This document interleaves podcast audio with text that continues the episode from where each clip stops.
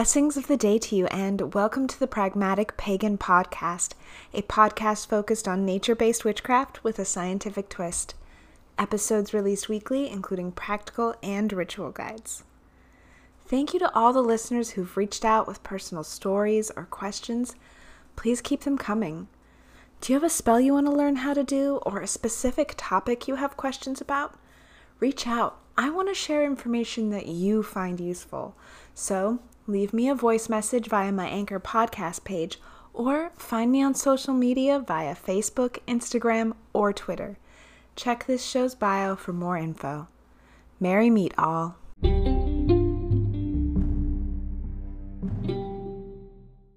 Merry meet all. I want to apologize for the lag in episodes.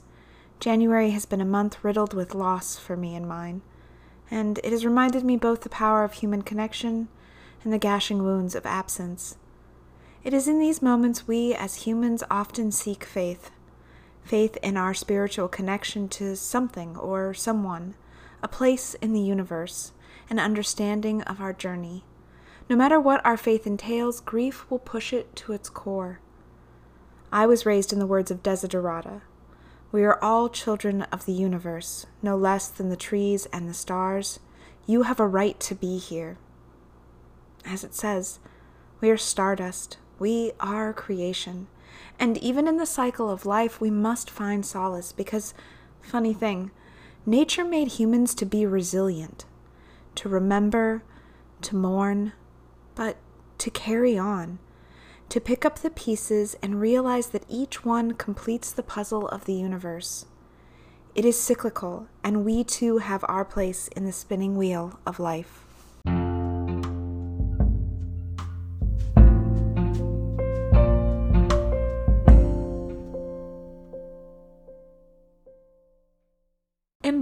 Is one of the eight high holy days and one of the four cross quarter fire festivals that lies between the solstices and the equinoxes.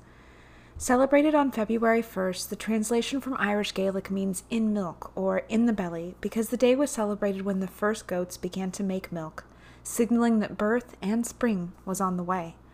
Traditionally, this day begins the night before and is celebrated among Eastern European pagans as a celebration of the goddess Brigid, guardian of earth, home, poetry, art, healing, and the sacred flame. The goddess Brigid, translated as the Bright One, is said to take on three forms the maiden, the mother, and the crone. In a similar aspect, the Celtic legends speak of a Celebera, a crone like figure that is depicted as a wild hag during winter months. The Celebera is said to always be keening in grief, bringing tales of intense grief to pagan culture.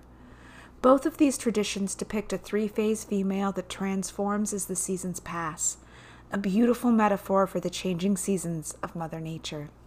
As Christianity converted many pagan holy days, Imbolc later became known as St. Bridget's Day. However, in this tale, St. Bridget was said to be a real girl with great agricultural knowledge who would go on to be the first nun of Ireland, and found the first monastery, giving up marriage and spending her time healing the poor. Other celebrations around this time include Candlemas, Groundhog's Day, and Lady Day. Wiccan traditions honor the celebration of the goddess Brigid with an effigy corn husk doll that is dressed and cared for during the day. Some Wiccans also move this holy day a bit closer to the first day of spring, which is usually around February 15th. In a nature based, non deity focused practice, Imbolc is all about that first hint of spring the first time the days are noticeably longer, the light a little warmer, and the nature all around us is starting to peek from under the shades. Now, it may duck back under and embrace a few more weeks of cold and dark, or it may be time to start sticking one toe in front of the other as the sunlight warms us from head to foot. This is all about the subtle transition, about setting yourself up for success in the weeks to come. It's about finding those pockets of sun and hope and holding space for yourself giving yourself time to appreciate the warmth on your skin and the extra light in the sky. Winter may not be done yet, but spring is itching to step in.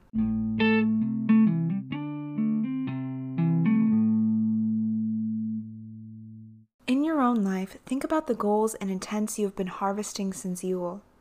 How can you set yourself up for success? Plant those seeds early so that you can reap the reward all year long. The easiest way to do this and I laugh a little because it's never easy, is to do a bit of spring cleaning. Get rid of what you don't need, discover what you already have, and think about the tools you need to accomplish your intents, both magically and practically. A good spring cleaning, both organizing and actual cleaning, is a great way to set the slate. Then consider how a quick rearrange of your space might also plant some seeds for success. Maybe your desk shouldn't face the TV anymore. Maybe you need to form a nook to inspire your creativity. Our surroundings play a big role in our energy. Think about the concepts of feng shui. There are some great resources about how the placement of our spaces affects the flow of our energy. And since I have felt this firsthand, I can very much attest to its effectiveness. Ultimately, the space needs to work for you, but explore and break out of your usual box. Try a crazy layout, even if only for a week. Who knows what magic you might discover in the unexpected? All right, witches, time to pull out your pen and paper and let's write down some practical ways to celebrate. You might begin with a good meditation and mindful moment. Focus on the intents for the coming year. What do you need to change in order to start two steps ahead of where you are now? What can you do to set yourself up to achieve your intents?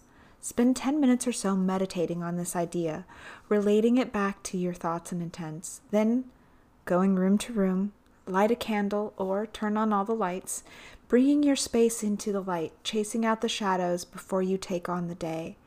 Really seeing into the darkness and the crevices, bringing all of that to light so that you can face it, clear it, and move on.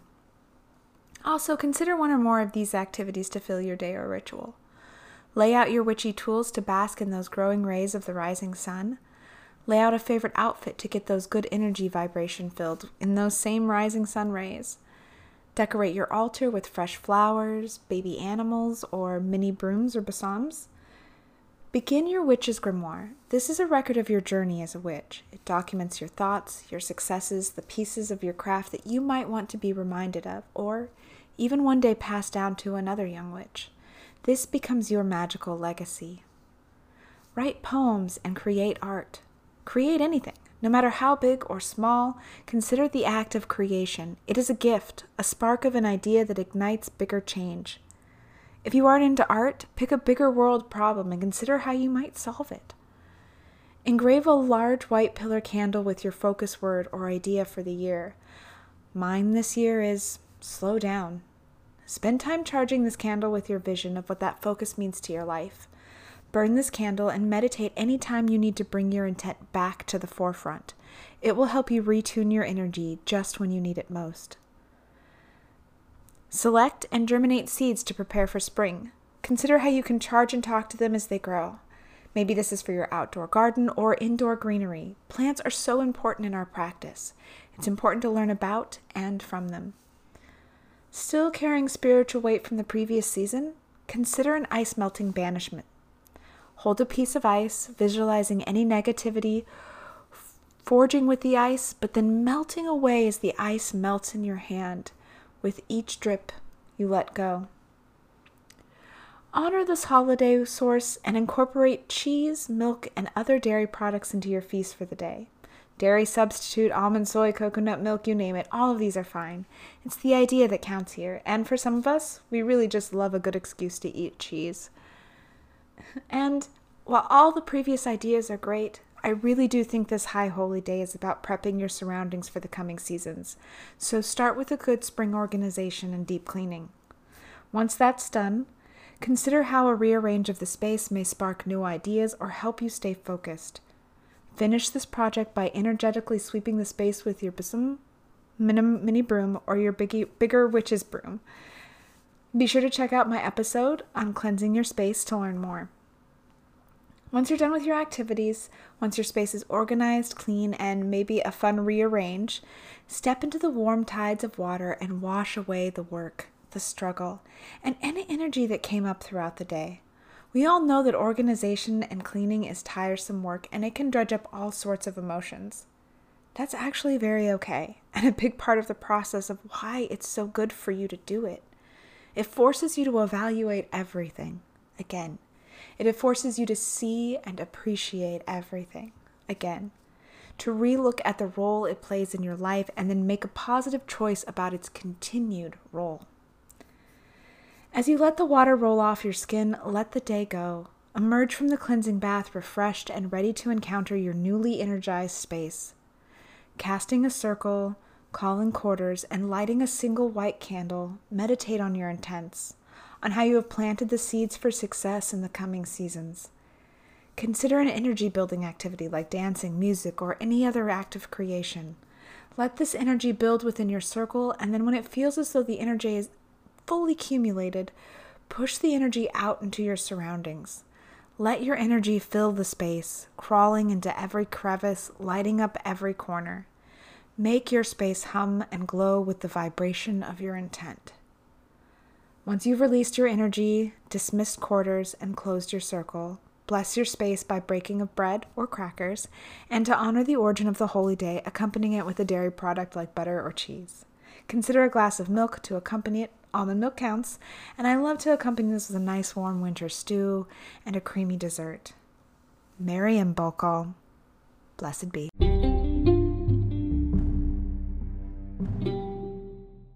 Thank you for joining me this week. Please share this podcast with your witchy friends and help spread the word. Be sure to hit those like and subscribe buttons so that we can stay connected. Have questions? Shout out to me on social media.